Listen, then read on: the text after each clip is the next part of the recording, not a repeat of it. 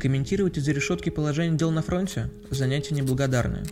Пока дойдет письмо, ситуация может измениться до неузнаваемости. Но сегодня я сделаю исключение, ведь и ситуация совершенно исключительная. Генеральное сражение за Херсон. На протяжении нескольких недель идет эвакуация населения. Пропаганда ежедневно с утра до ночи нагнетает обстановку. А обе стороны готовятся к тяжелой битве за город, исход которой должен определить едва ли не итоги всей кампании – и что это было? Когда выступление генерала Суровикина показали в первый раз, я принял его за дежурная ситуация под контролем. Ведь именно с этих слов начинается, и не стал слушать до конца. Лишь при повторе я уловил посыл. Ситуация под контролем. Предлагаю оставить город. Херсон, триумфально взятый Путиным, без боя сдал Суровикин.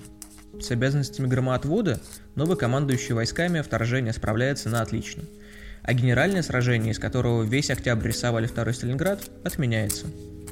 Этот год не был богат на хорошие новости. Скажем, он побил по этому показателю все антирекорды на нашей памяти. И потому в произошедшее верится с трудом. В чем же подвох? Возможно, не дай бог, конечно, когда это письмо дойдет до вас, я уже получу ответ на свой вопрос. А может, кровавого побоища и вправду удастся избежать, и оставшихся жителей Херсона можно поздравлять. Мир Украине. Свободу России.